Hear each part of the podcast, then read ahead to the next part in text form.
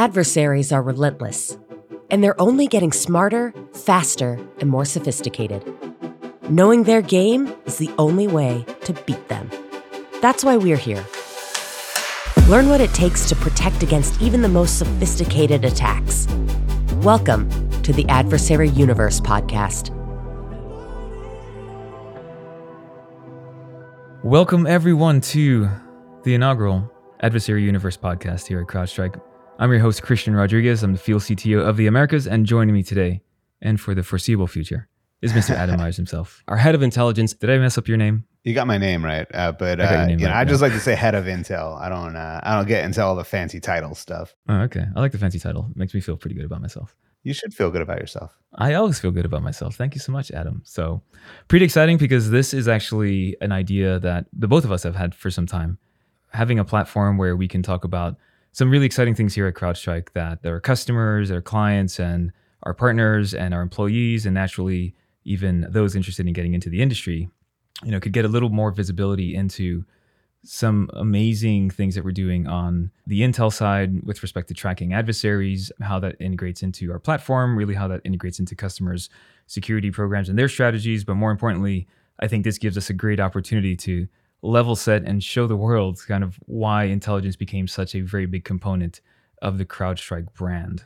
And so for you listeners that are new to CrowdStrike, today we're going to spend a little more time talking about the history of CrowdStrike, the inception of even the term crowd in CrowdStrike, and then more importantly, how intelligence really helped kind of sculpt the path to where we are today, you know, the brand awareness, the adversaries that many of you have reached out to me asking more questions about. You know, when you hear terms like Fancy Bear or Cozy Bear or Mummy Spider, those are all very specific. You know, there's a specific reason to, w- with respect to how we actually created those naming conventions, and the way that we track adversaries are very much core to the brand of CrowdStrike. So again, today I figured we'd spend a little time talking about the background, where CrowdStrike came from, how intelligence plays such a role. And I've been here for almost nine years. You've definitely been here longer than I have. Maybe you could spend a few minutes talking about that, right? Like, you know, where were we back then when you first came on board, and, and how did this even turn into, you know, you know, this this branding sensation, if you will, that that we've ultimately become over the past uh, twelve years. Yeah, sure. So, I mean, I was one of the original employees here at CrowdStrike. And I remember, you know, to your point about the name CrowdStrike, it was about the power of the crowd. And so when you think about how we manage our endpoints, everything we do is cloud delivered, cloud native. And the ability to kind of take all of the telemetry from all of the tens of millions of endpoints around the globe, and to make all of those tools smarter through our machine learning models and all of the collaborative information, the intelligence that we're able to glean from the platform, is the power of the crowd, right? And the strike part really gets back to the, how do we disrupt that adversary? How do we make yep. life harder for them? How do we make it an inhospitable environment in our customer environments for these threat actors? And so when you combine the power of the analytics and all the data coming from the entire cloud, or I should say the fleet of, of things that we monitor, and then use that to disrupt adversary, that's CrowdStrike. That's what we do. You know, I'm glad you said that, because I've had, you know, people reach out and say, hey, you know, especially when I first started here, and they said, hey, CrowdStrike, are you guys a hackback company? Mm. And of course, our response is like, no, absolutely not, right? And and really very similar to how you explained this, you know, the crowd in CrowdStrike represents the concept of crowdsourcing this very valuable telemetry on every endpoint that we're installed on, you know, whether it's physical system or virtual or uh, cloud workload. We get to funnel this tremendous amount of threat telemetry into this, you know, this cloud model, and then apply the intelligence that we've seen from the adversary side. So talk a little bit about the intel stuff. Well, I'd say the strike, you know, you know, to to, to quote Sean Henry, our sure. chief security officer here, he said it's about raising the cost to the adversary. That's really mm, what that strike like that. is about, and and I think that that's a, a powerful message. Yeah. So saying if we can disrupt the tradecraft of an adversary as much as possible, it's costing them cycles, it's costing them resources to kind of continue to try f- to find creative ways to get into, you know, their respective victims. Make it expensive to operate. Absolutely. If we could disrupt their command and control, right? We don't have to hack back, but if we can take tools away from that threat actor and make them have to work harder and, and iterate faster, then we're doing our job. I love that. Tell me a little bit about, you know, how the intel stuff now plays into this. Because again, when I first interviewed here nine years ago, it's the first thing that caught my attention, right? We had George and we had Sean and, and yourself. When I interviewed with you, you kind of explained some of the activity that your team was conducting with respect to tracking activity coming out of China.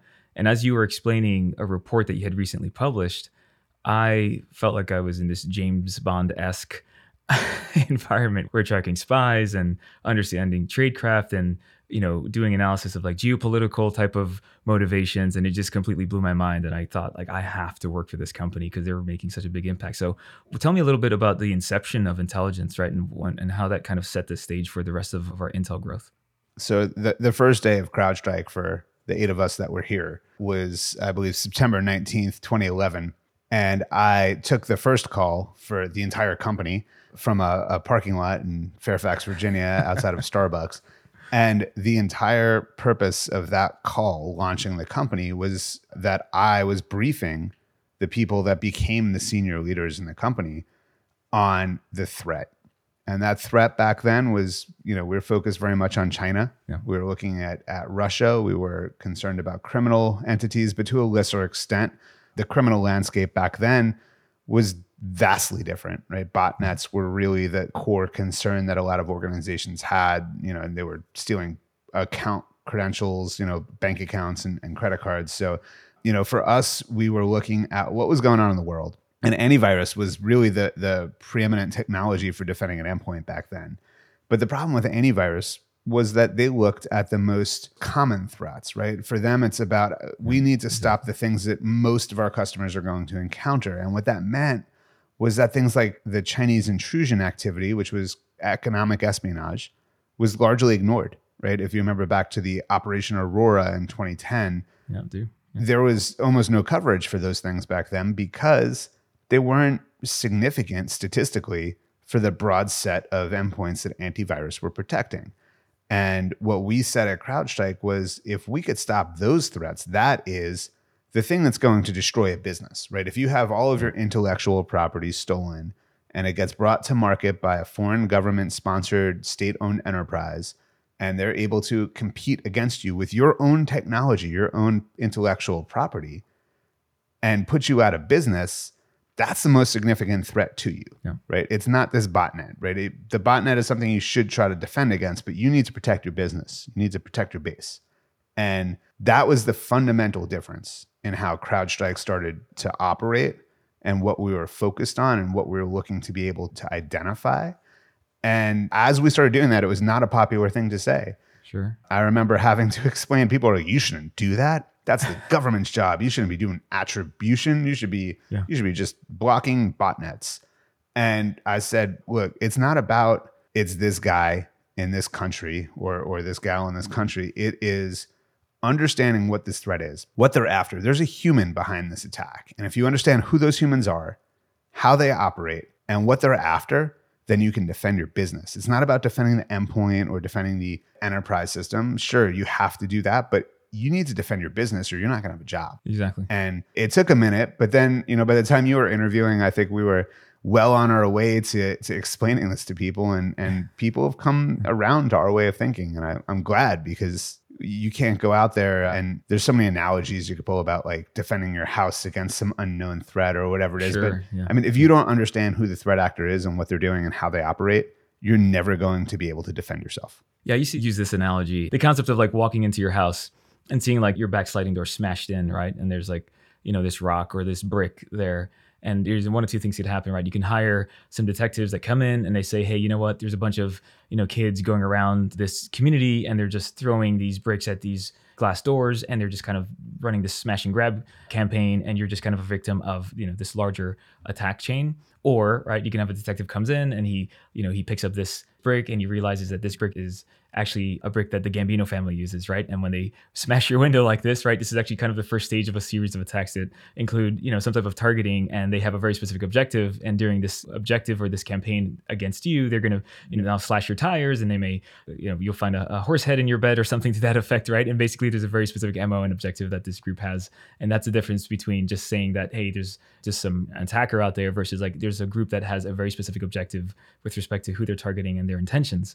And so that's the concept of intelligence for folks that initially, when I first started here, and they didn't get the reason for why is it important that we understand who's behind a, an attack. I would have so many clients or prospective clients say, why should I care that China's running an attack, you know, on this specific vertical or industry? And it took a lot of explaining on the the indirect impact, and then there's also direct impact. So, you know, I was thinking about Turbine Panda and how Turbine Panda affected that one manufacturing company, the way that they built their turbine engines, and they actually stole the intellectual property and ultimately kind of undercut this company by building a version of that same exact turbine for half the cost, and they basically put them out of business. And we're talking about thousands of people that lost their jobs, and think about the economic impact that that has, and it's a very interesting ripple effect that it has, even though you may be working in an in- industry that doesn't manufacture turbine engines, right? There is going to be some type of indirect impact in some capacity. And so even breaking down that concept of this ecosystem of impact of, you know, you may have another industry being targeted, but you may not realize that you're a partner within some capacity, or they're a partner with your mutual partner and they get impacted by the attack and it affects you. And so there is a very big reason why, you know, just overall awareness of these various trade crafts and these campaigns, and then again, understanding who is responsible for these attacks is so important to your business and to your, your program, because you shouldn't just ignore it because it doesn't directly impact you, or there's a perception of a lack of impact. And so for me, again, it really attracted me to the company to say that, wow, we're really, CrowdStrike is really focusing on understanding the impact that these adversaries have on these campaigns and their victims, but then also what that tradecraft looks like and how do, can we study that so that we can quickly identify it moving forward. You know, what I've been saying to people recently is it's kind of like, if there's a rash of car thefts in your neighborhood, what organizations have historically been doing is leaving their Ferrari in their driveway and putting bars on their windows. And it's like, if you don't, if you know that they're coming for the Ferrari car, for the record. Yeah. And me neither, but if you know that they're coming for your car, then put your car in the garage, right? Like mm-hmm. put one of those bars or whatever across the steering wheel or whatever they call it, the club. You know, you have to instrument yourself for the threat. And one of the things that that we used to do in the early days of CrowdStrike, we had the most amazing slide deck, right? When we launched the company, and it, it had OODA loops with OODA loops. Yeah. And those of you that don't know what an OODA loop is, it's observe, orient, decide, and act. And in ten seconds, effectively, there was this colonel back in the Korean War era, Colonel Boyd, who recognized that we weren't doing as well as we should be in aerial combat. And he kind of came up with this concept of this OODA loop, which is if two planes are flying at each other, the pilot that goes through that loop first, the observing the other plane, orienting which direction is it going, deciding what to do about that, and then acting and, you know, ultimately sh- deciding to shoot it down probably, that pilot was going to live to fight another day. And we applied that OODA loop technology or concept to our technology. And that, I think, really holds true today. And it comes back to that observing, orienting, deciding, acting, and making sure you understand the threat, what that threat does, how they operate, and then you, you're able to make the right decision. And that will ultimately mean that you are going to not have to explain to the board why you got ransomware, yeah. why you got data extorted, why yeah. some company in China is selling the same product that you do with exactly your I P and source code. Yeah, for half the cost. Exactly.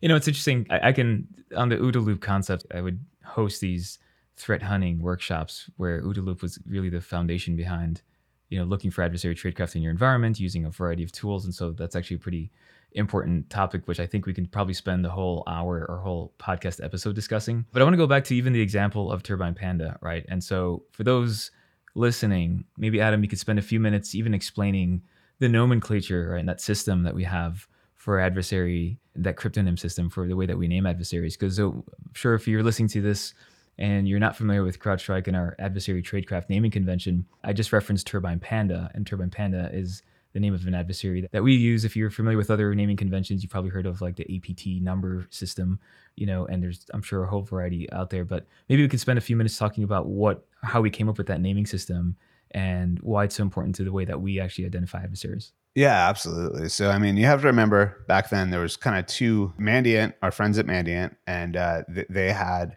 this number system of A B T one was what we call Comment Panda now. But, you know, that was, I think, deliberately meant to obfuscate what they were talking about and to take the attention away from who the threat actor was, because that could be difficult, right? A, yeah. a lot of businesses were very heavily in China and didn't want to be in a position where they were having to call out China for stuff. Sure. We we took a different approach. And also at that time, the other thing that a lot of organizations were doing, they had these operations. I mentioned Operation Aurora. think of that as really a campaign. That's not the threat actor. That's a cluster of activity that that was a campaign. And organizations still, you know, lots of vendors still do this today. They'll, they'll say Operation X or Y. We started looking at how we were going to do this. We wanted to, one, call it out, yeah. right? We felt at that time at CrowdStrike that people weren't calling it out. They weren't saying China, and that was a problem, right? So we very uh, obtusely called it Panda, right? And uh, it was pretty clear what that was. And the first case that we ever worked back in December twenty eleven was a case that came to be called, the threat actor came to be called Deep Panda. And so from there, we had a choice to make. Do we come up with a different name each time we find a new threat actor? Or do we come up with a system that allows us to convey to our customer, if I say Panda, you know I'm talking about a Chinese nation state threat actor. Mm. And so back then it was pretty easy to just focus on the pandas. But very quickly we found ourselves facing Iranian threat actors. And so people will say, why do you call Iran kitten? Well, back at the time, that was a very immature threat actor. And we wanted to use animals to represent the various nation states. Okay. And we thought, well, Iran, Persia, Persian cat. And uh, but they were very immature. So what's an immature cat but a kitten? Okay. And so that's where that name came from. And uh, North Korea, we track as Chollima, which is, you know, if you don't know what a Chollima is, I'll say this, right? Most countries in the world have a national animal, and that animal is something that you could go to that country and see. Sure. North Korea chose a magical flying horse, which mm. was just the kind of crazy we were hoping for uh, when, we, when we came up with uh, Chollima. And, you know, then it became, okay, so you have these categories for these different types of threats. And for e-crime, financially motivated threat actors with no state affiliation, we call that Spider. Yeah. And for hacktivists, uh, we came up with Jackal, which was, I think we were looking at some terrorist groups initially. We were looking at Hezbollah and stuff like that. And so mm. we thought Jackal, kind of like Carlos the Jackal, was like, I think the the driver behind that, if I remember correctly. And then we came up with different names. And mm. one of the, the most famous stories that I'm always asked to tell, which, uh, you know, episode one, we'll, we'll get into it, but uh, is Fancy Bear. Yeah. Everybody probably remembers CrowdStrike gained international notoriety when we identified Russian threat actors inside of the D N C back in twenty sixteen. One of the threat actors was a group we had already called Fancy Bear. Why did we call it Fancy Bear? Well, their malware was called Sofacy. And so... Uh, I had gone for a run in Washington, D C and put on my my Spotify and I, I hit my power list or whatever it was. And so uh, Fancy uh, by Iggy Azalea was on.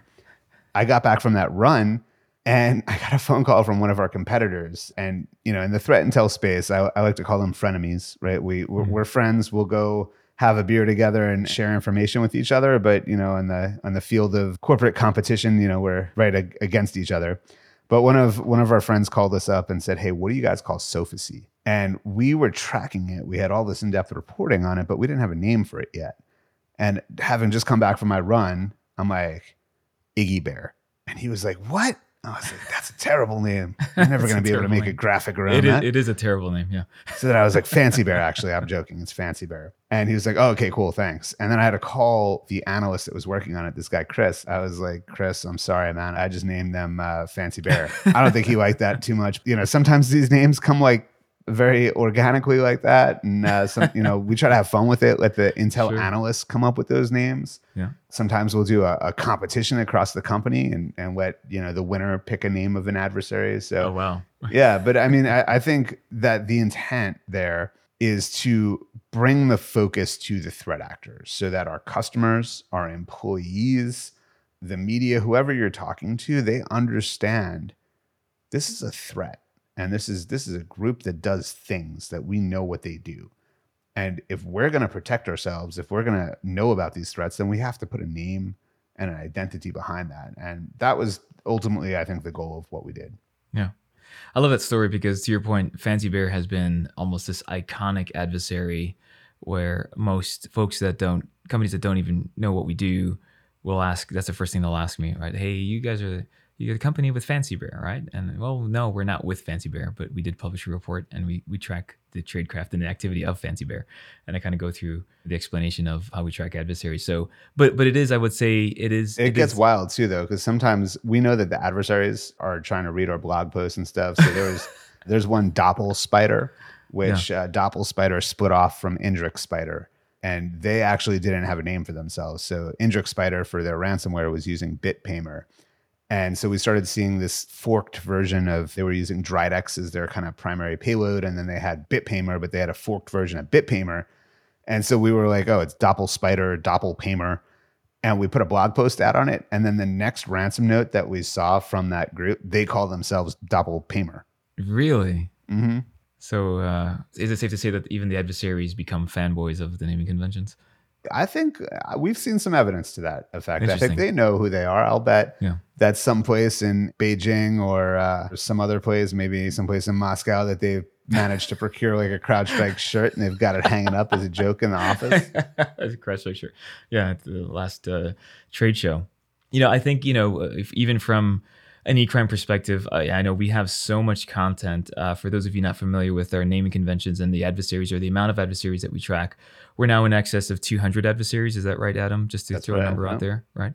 two hundred different adversaries across, again, e-crime, nation state, and hacktivist groups. And, you know, a lot of that information is available on our blog, free to read. And, you know, a lot of our clients pay for iterations of, you know, special and custom reporting or high fidelity reporting that we think is very much, very helpful to their business in terms of the way that they operationalize that intelligence. And I can, you know, spend hours talking about the e-crime stuff that we're tracking, and, and even the process behind operationalizing intelligence. But we should start a podcast. We should start a podcast. Absolutely. One thing that I'll, I'll say too, Christian, is that uh, if you go to adversary dot crowdstrike dot com, one of the things that I find in my job when I'm talking to boards and executives, I kind of show them the entire threat landscape. There's two hundred yeah. plus threat actors. And it's really impactful to say, this is the entire threat landscape. This is everything that should keep you up at night. Hmm. But they're not all the same. They have different capabilities, things that they can do, different intentions, things that they want to do. And if you instrument this map based off of your geolocation and your business vertical and the size of your business even, here's what your threat landscape actually looks like. These are the top ten, twenty, thirty, whatever it is, threat actors that are coming for you. And so you need to defend against these threat actors before you worry about anything else, right? This should be your primary target. And so if you go to adversary dot crowdstrike dot com, now you could put in your vertical, your geo, the size of your company, and get a custom threat landscape that you can download and slap into a deck. And it gives you a, a map with all the threat actors that we track that target those things. And so this is a really effective tool for when people are making presentations and things, you know, board decks, and telling their boss why they need more money for CrowdStrike, and they can go ahead and, and just slap that right in there and say, these are the threat actors that we need to be worried about. And we need to have the right tools to defend against these to threats. Defend against them. Exactly. No, I love this.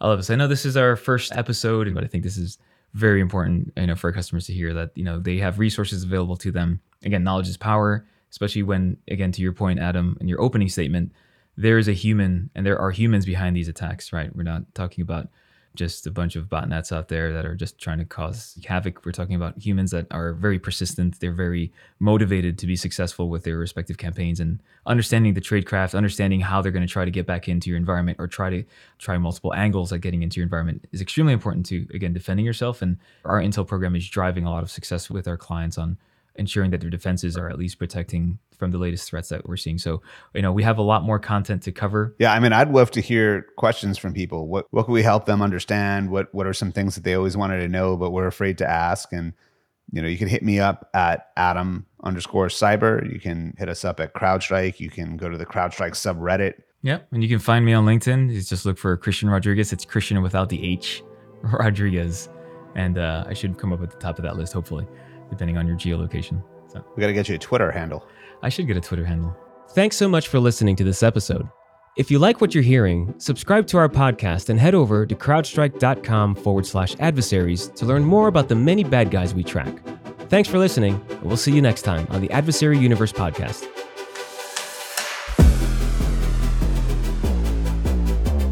This is the Adversary Universe Podcast.